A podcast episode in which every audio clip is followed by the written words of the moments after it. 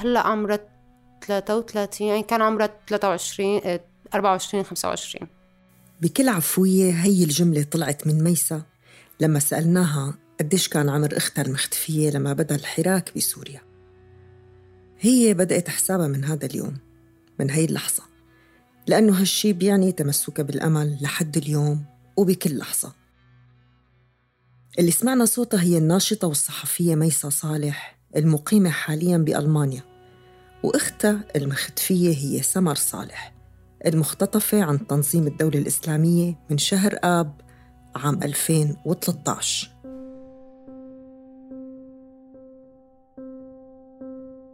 سمر وميسا من عائلة متوسطة الحال ومنفتحة فكرياً واجتماعياً وسياسياً حسب وصف ميسا. الأب كان معالج فيزيائي والأم موظفة، وهن أربع أخوات وأخ واحد، وسمر أصغرهم. حكاية سمر وميسا وعائلتهم مع النشاط المدني بسوريا ما بدأت فعلياً بعام ألفين وإحدى عشر، وإنما قبل هيك بكتير، وتحديداً بمدينة حلب يلي كانوا عايشين فيها. بشكل عام أهلي كلهم كانوا منخرطين باللي عم بيصير بسوريا، وبشكل عام كانوا هن مع بصف الثورة من لما بلشت. هلا أنا بنتي بالعائلة، أنا أنا يعني أنا كنت كان إلي بالنشاط السياسي قبل، آه بال بالفترة بفترة الجامعة وبفترة ألفين وأربعة لما كان في حراك جامعي بالألفين وأربعة كنت منخرطة فيه ب ب بقوة بال2004 وكنت متفائلة إنه نحن عم نشتغل شيء ظريف. وبعدين النظام اعتقل كذا حدا من من رفقاتنا، ووجهد الحراك اللي صار بال2004 بطريقة كتير كمان سيئة، واعتقلوا كتير ناس بوقتها، وطلعوا في منهم ما طلعوا لبعد خمس سنين، وفي منهم حد الآن معتقلين. هالشي أدى تقريبا ضمن مسار طبيعي إنه العائلة تكمل نشاطها المدني بعد ما بدأ الحراك عام ألفين وإحدى عشر بسوريا، وهالنشاط كان بشكل خاص لميسا. سمر بشكل خاص كانت منخرطة بنشاط بالنشاط المدني اللي عم بيصير بحلب من اليوم الأول. كانت جزء من نشاط جامعة حلب، ومن من الناشطين اللي كانوا يطلعوا بالجامعة، وكانوا يطلعوا بأماكن مختلفة بحلب ومحيطة ضمن مظاهرات بالشارع، أو ضمن نشاطات مجتمع مدني كانت عم تصير بحلب.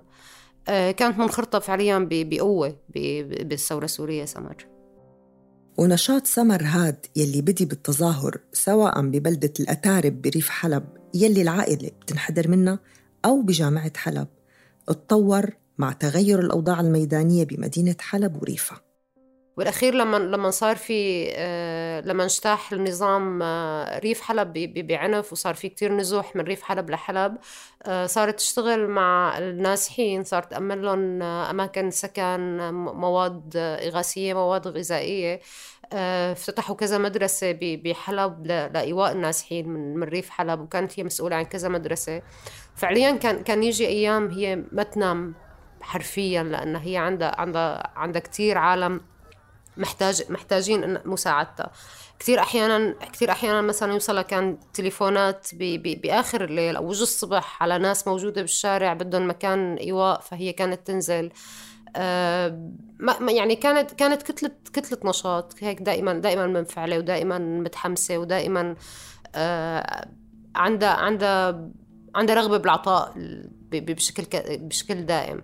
آه كان عندها طبعا كثير آه كتير رأي اتجاه كل شيء عم بيصير بسوريا. كانت حاسمة برأيها اتجاه السلاح، حاسمة برأيها اتجاه الإسلاميين، أه وبنفس الوقت بنفس الوقت هي هي لاقت طريقة تبقى تبقى مندمجة فيها مع مع الثورة بدون بدون ما تكون هي عم بتساوم على على آراء هي مقتنعة فيهم. أما ميسا فالثورة ببدايتها شكلت نقطة تحول جوهرية بحياتها. وقتها كانت رئيسة قسم العناية المشددة بواحد من أكبر مشافي العاصمة السورية دمشق. هلأ صار معي مشاكل بالمشفى ذاته، لما يعني تعرفي مشفى الشامي هو مشفى مشفى العائلة الحاكمة بسوريا، وكتير هن تابعين فعلياً للقصر الجمهوري بشكل أو بآخر. ومع بداية الثورة لما عرفوا توجهي هن تركوني الشغل، وبعدها كان صعب كتير أشتغل بمشافي ضمن ضمن دمشق. بالألفين بنهاية ألفين واثنعش بلشت عمل صحفي مع قناة الأورينت بسوريا، بس طبعا بشكل بشكل سري. كنت أطلع بغير اسم وغير لوك وغير غير شكلي تماما. عملت كنت ريبورتر وبريزنتر بالأورينت، كنت أقدم تقارير عن عن النشاط اللي عم بيصير بالشام، بالإضافة لأنه كان عندي برنامج أسبوعي اسمه من العاصمة بيطلع من قلب الشام. كنت كان ساعة أسبوعياً التقي فيه مع ناشطين بالشام، بس طبعاً أنا والضيوف تبعي كانوا كلياتهم مغطيين وأنا مغطية ومغير الصوت ومغير الأسماء. كنت عم حاول قدر الإمكان أشتغل بشكل سري تماماً بالمجال الإعلام. بالإضافة لهذا الشيء كنت طبعاً كنت أشتغل بالمشافي الميدانية أو بالتدريب تدريب على الفيرست ايد لكتير مجموعات عم تشتغل بالعمل المدني بأماكن مختلفة بدمشق وريفا.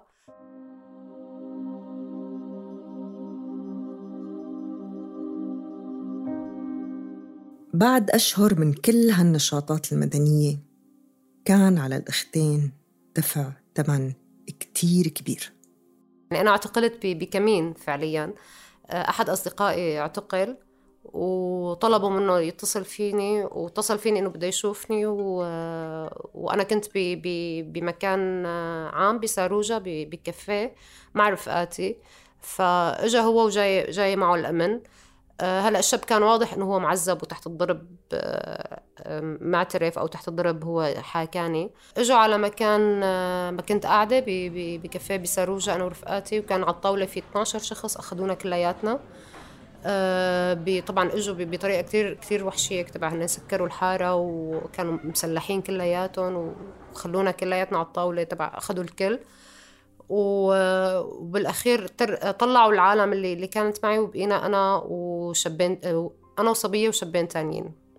ظروف اعتقال ميسا يلي كان بفرع فلسطين مثل ما خبرتنا واستمر سبع شهور ما كانت سهلة أبداً، مثل أي حدا تم اعتقاله خلال هالعشر سنين بسوريا، خاصة أنه الاعتقال كان على خلفية عملها الصحفي باسم مستعار وترافق مع مداهمة لمنزلها تم أثناء مصادرة كل أجهزتها يلي عليها معلومات حساسة. بشكل عام أنا ما ما تعذبت غير أول يوم. يعني أول يوم كان في ضرب، كان في إهانة كتير أثناء تحقيق، لا يخلو الموضوع من إهانات، بس ما انضربت فعلياً، ما انضربت وما تعذبت، بس هددوني بأهلي. هددوني هو دائماً كان أثناء التحقيق حاطت حاطت عصاية وعم بيهددني، أو دائماً عم بيهددني إنه هو بده يجيب إخواتي يعتقلون. أه بس ما ما تعذبت بشكل جسدي مباشر. أه خلوني شوف كيف عم يعذبوا رفقاتي اللي اللي اعتقلون. أه بس ما ما ما ما تعذبت بشكل مباشر. بس هذا ما بيلغي إنه بفرع فلسطين كان في نساء كتير عم تتعذب، كان في نساء أه حرفياً ترجع من التحقيق أه مكدمة، وكان في نساء حتى عندهم إصابات، يعني صابهم إصابات أه شبه، يعني شبه فيني أقول شبه دائمة، لأنه هن بلشوا يعرجوا أو بلشوا يصير في عندهم إصابات بظهرهم أو هيك. ونحكى كتير عن عن عن نساء كان صار لها زمان هن هن تعذبوا بشكل كتير وحشي بفرع فلسطين. بعد عدة أشهر بفرع فلسطين انتقلت ميسا على سجن عدرا المركزي. صارت تقدر تتواصل مع عائلتها، وبعد فترة تم إخلاء سبيلها بصفقة تبادل بين الجيش الحر والنظام السوري. لما خرجت ميسا للحرية ما لحقت تتهنى. الفكرة أنا لما طلعت من من السجن هو الشيء اللي كان كتير قاسي فعلياً وكتير كسر ظهري بشكل حرفي. بعد بعد ما طلعت بنص ساعة أنا عرفت قصة سمر، لأنه طول ما أنا بالسجن أهلي ما كانوا عم يخبروني إنه سمر مختطفة، وكانت هي الخبرية هي هي اللي هي اللي كسرت لي ظهري فعلياً. لأنه أنا لما طلعت بعد، يعني لما اعتقلت أنا كنت مجهزة حالي لهذا السيناريو، لأنه أنا أنا مختارة أكون مع الثورة، وأنا مختارة هذا النشاط، وأنا بعرف خطورته لهذا النشاط، وبعرف قديش حياتي كلها كانت بخطورة. رغم هيك أخذت هذا القرار وأنا وأنا بعرف نتائجه. يعني بعرف بيوم من الأيام ممكن اعتقال، ومجهزة. بعتقد كل الناشطين بسوريا كان عندهم نفسيا جاهزين لهذا الريسك، جاهزين لهي الخطورة اللي عم بيعملوا بيعملوا آه للنشاط اللي عم بيعملوا. بس آه بس بصراحة أنا ما كنت جاهزة لخبر اختطاف أختي، وما كان وما كنت بتخيل إني إني حأطلع كل هذا هذا الفرح إني أنا طلعت من السجن ورايحة على البيت وأنا كتير مبسوطة، وبدي لأنه ما كان حدا بيعرف كمان إني أنا طالعة اليوم، فكنت كتير مبسوطة إنه أنا بدي فاجئ أهلي وكذا وهيك وأحكي مع العالم. فأنا أنا كتير كسر ظهري خبر سمر، يعني أهلي طبعا أكيد من شاني أنا ما ما خبروني خلال فترة اعتقالي وخبوا عني الموضوع، بس ما كان سهل أبدا. يعني كان أسهل شيء علي خلال هاي السبع شهور اللي قضيتها بالسجن هو خبر اختطاف سمر. الاختطاف صار مثل ما حكت ميسا بشكل مقصود تماماً. كانت سمر راجعة من مصر، محل ما كانت عم تكمل دراستها مع صديقها محمد العمر، على الأتارب لحتى يتابع نشاطه المدني. هي أصرت تروح معه لأنه بفترتها كان تنظيم الدولة الإسلامية بدأ يخطف الناشطين المدنيين يلي ما بده ياهن يكونوا موجودين بالمناطق يلي بدأ يسيطر عليها. كانوا ماشيين هي ومحمد وماما، كانوا فعليا راجعين على البيت، ففجأة بتوقف سيارات، أربع سيارات مفيمة ومع مسلحين، والمسلحين حتى مقنعين، وبيهددوهم وبيضربوهم وبيطلعوا بيطلعوا بس محمد وسمر، بياخدوهم بيخطفوهم وبيتركوا ماما. آه هاي الحركة بتدل على أنه هن عارفانين جايين يأخذوا سمر ومحمد، وعارفانين آه ما, ما, ما أخذوا ماما مثلا، هن جايين بهدف يأخذوا سمر ومحمد، وأخذوهم بقوة السلاح، ولهلأ ما بنعرف شي عنهم نهائيا. الخطف صار ضمن منطقة كانت وقتها تحت سيطرة الجيش الحر، وتنظيم داعش كان مسيطر على أطرافها. الخاطفين بدأوا يتواصلوا مع أصدقاء سمر ومحمد من خلال حساباتهم على سكايب وفيسبوك، ويحاولوا يستدرجوا أشخاص تانين، وبعدين اعترفوا بانتمائهم للتنظيم المتطرف. وقتها بدأت رحلة البحث الصعبة بمناطق بتسيطر عليها تشكيلات عسكرية مختلفة، وكلها كانت ترفض تعطي أي معلومات، أو كانت تعطي معلومات كاذبة، وتتعامل بطريقة لا إنسانية وفيها تهديدات مبطنة. صارت رحلة التدوير على سمر هي هي رحلة كتير كتير معقدة، وكتير كتير استهلكت ماما بشكل بشكل أساسي، لأنه ماما ماما فعليا هي هي الشخص اللي تدمر أكتر شيء من هاي الحادثة، لأنه بفترة من الفترات كنت أنا وأنا وسمر ما معروف مصيرنا، وسمر وهي كتير حاولت تعرف أي معلومة عن سمر. يعني على الأقل على الأقل أهلي بفترة كانوا بيعرفوا إنه أنا موجودة عند النظام، بيعرفوا إنه أنا موجودة بفرع فلسطين، ما بيعرفوا شو مصيري، بس هن هن عارفانين وين أنا. مع مع سمر هو في في في شيء عدمي، أنت ما ما عندك ولا معلومة، ما عندك ولا جهة ممكن تلجأي لها، ما عندك ما عندك أي جهة عم تعطي معلومات حتى يعني. وأهل سمر ما كانوا الوحيدين برحلة البحث الطويلة والمتعبة. سمر عندها كتير رفقة، سمر ومحمد رفقاتهم مشتركين كتار، وأكيد هن حاولوا كتير. يعني ب ب بالوقت اللي اختطفوا فيه توزعت منشورات بالأتارب ل... عم تحكي عن سمر ومحمد، حاولوا يعملوا مظاهرات لحتى يطالبوا بسمر ومحمد، بس للأسف هذا الشغل كلياته كان عبثي، لأنه ما في ما في جهة أنت طالبية، ما في جهات تروحي تسألي عنها. فأكيد كان في محاولات من من محيطنا وأصدقائنا ومن من أهلي، بس للأسف كانت كلها محاولات عبثية، لأنه لأنه هي ب يعني بلا جد بلا, بلا نتيجة، ما جابت نتيجة حقيقية ل ل لأي لأي أكشن أخذوه بهداك الوقت.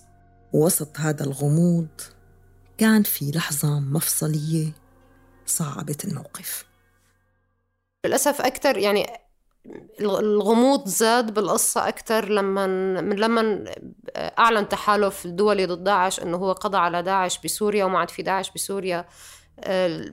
بالحقيقة هذا هي المعلومة كانت بالنسبة لنا كتير قاسية، مو لأنه كأهالي، مو لأنه ما عاد في داعش، بس كانت قاسية بالنسبة لنا لأنه ما حدا حكى عن المختطفين تبع داعش، إنه أوكي ما عاد في داعش بس وين المختطفين؟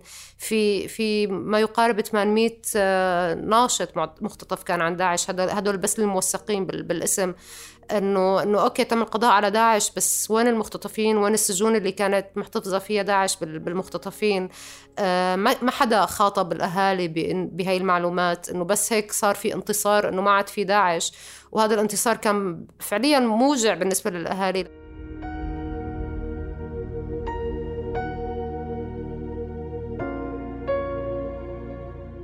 مر حوالي سنتين على إعلان الانتصار على تنظيم الدولة الإسلامية، وأهالي مئات المختطفين بفترة حكم هذا التنظيم لازالوا منتظرين إجابات عن أسئلة كتير بسيطة وكتير محقة بنفس الوقت. وين ولادنا؟ شو هو مصيرهم؟ هاي الإجابات هن منتظرينها من كتير جهات، من السلطات يلي رجعت سيطرت على مناطق التنظيم أو يلي محتجزة مقاتلي التنظيم بسجونها، أو من الدول يلي انضمت للتحالف الدولي اللي كان مسؤول عن قتال التنظيم وفي شكوك حول مسؤوليته عن قتل بعض المخطوفين أثناء الغارات الجوية المرافقة للمعارك. للأسف ما صار في شغل كافي لحتى لحتى ياخذ هي لحتى نقدر نحصل على هي المعلومات. أه حتى حتى الجهود اللي صارت هي جهود كتير خفيفة، بمعنى إنه في منظمات بلشت تشتغل بالشمال السوري لحتى تنبش المقابر الجماعية وتتعرف على الجثث، بس بالنسبة لنا هذا مو كافي، يعني مو كافي إني أنا أه أه إن ندور بس على على المقابر الجماعية ومع أهميته طبعاً، بس نحن عنا أمل إنه إنه ممكن يكون في كتير لسه مختطفين بعدهم عايشين موجودين بمكان ما، هدول بدهم جهد أكبر لإنقاذهم، بدهم بدهم بدهم بدهم إنه هاي الدول كلياتها والمنظمات كلها المحلية والدولية إنها تلاقي استراتيجي للشغل لجمع المعلومات ونعرف وين وين راحت العالم كلها. ميسا ما استسلمت، اشتغلت وبعدها عم تشتغل لتحاول تعرف أي شيء عن أختها سواء بشكل فردي أو جماعي. آه طبعاً أنا كنت عم حاول طول طول هاي الفترة إني يعني مثل مثل أي حدا موجود بعائلتي إني نحط نلاقي معلومة ممكن تحطنا على أول طريق لأنه نعرف وين وين سمر أو وين وين باقي المختطفين.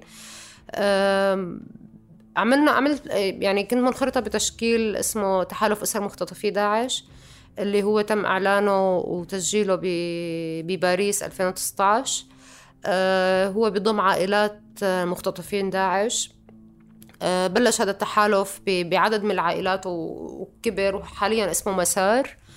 آه مسار كان الهدف الأساسي هو تبع آه كشف مصير المختطفين عن داعش، آه وعم بيعملوا جهد كتير جبار هدول الأهالي لحتى يقدروا آه يضغطوا على المجتمع الدولي إنه نحط ملف مختطفين داعش على طاولة على أي طاولة نقاش بخصوص سوريا. هذا الشغل يلي ميسا فخورة فيه سواء من تشكيل مسار أو من تحالفات تانية معنية بالموضوع، تأسف في نفس الوقت أنه المفروض يكون عم ينشغل من منظمات دولية معنية بالأمر وعلى مستوى أعلى ليحقق النتيجة المطلوبة بنهاية المطاف. للأسف بالقضية السورية لأنه ما في ما في خيارات تانية، ما في جهات أنت تتحمل معك المسؤولية، فهو جهد عم بيقوموا فيه الأهالي بذاتهم، هن اللي عم بي بي بيفتحوا هاي المعارك، وهن ما عم بيقدروا ما عم بيقدروا يتجاوزوا غياب غياب أولادهم بهاي الطريقة الغامضة. ف فايه في في كثير في كثير تشكيلات. أه بلشت انا مع تحالف أسر مختطفي داعش مسار و... وهلا هلا عم بي... عم عم بيتحالفوا العائلات ب... ب... بتجمعات مختلفة لحتى هن يكونوا قوة ضغط ويقدروا يحققوا نتيجة بالملف المفقودين. بختام لقائنا معه تحكي لنا ميسا عن الصراع النفسي يلي بيعيشوا أهالي المفقودين، بيتعاملوا يومياً مع فوضى المشاعر والأفكار يلي بتاخدهم وبتجيبهم لما يتأملوا مصير أحبابهم، مثل سمر البعيدة عن العين والساكنة بالقلب. لأنه كتير ال... أنك تشغلي مخيلتك بهذا الموضوع هو, هو الشيء نحن بنعمله كأهالي كل يوم. كل يوم انت, انت نحن عم ناكل, نحن عم عم عم نفرح, نحن عم نحزن, في في كل يوم هذا انه شو عم تعمل سمر هلا, كيف ممكن تكون حياتها هلا. بس بس السؤال الاهم اللي نحن اللي نحن بيضل ارقنا دائما بشكل بشكل يومي هو انه سمر عايشه ولا مو عايشه. ف فايه بيكون مؤذي هذا, لانه لانه بيترتب عليه كتير كتير كتير قصص نحن بنحس فيها بشكل يومي عن شكل حياة سمر هلا, عن عن اذا سمر عايشه ولا لا, واذا عايشه كيف حياتها وكيف عم تعيش وكيف عم تتصرف وكيف الضغوطات عليها. هو هو شيء فعليا اكبر من طاقتنا الانسانيه لنتحمله.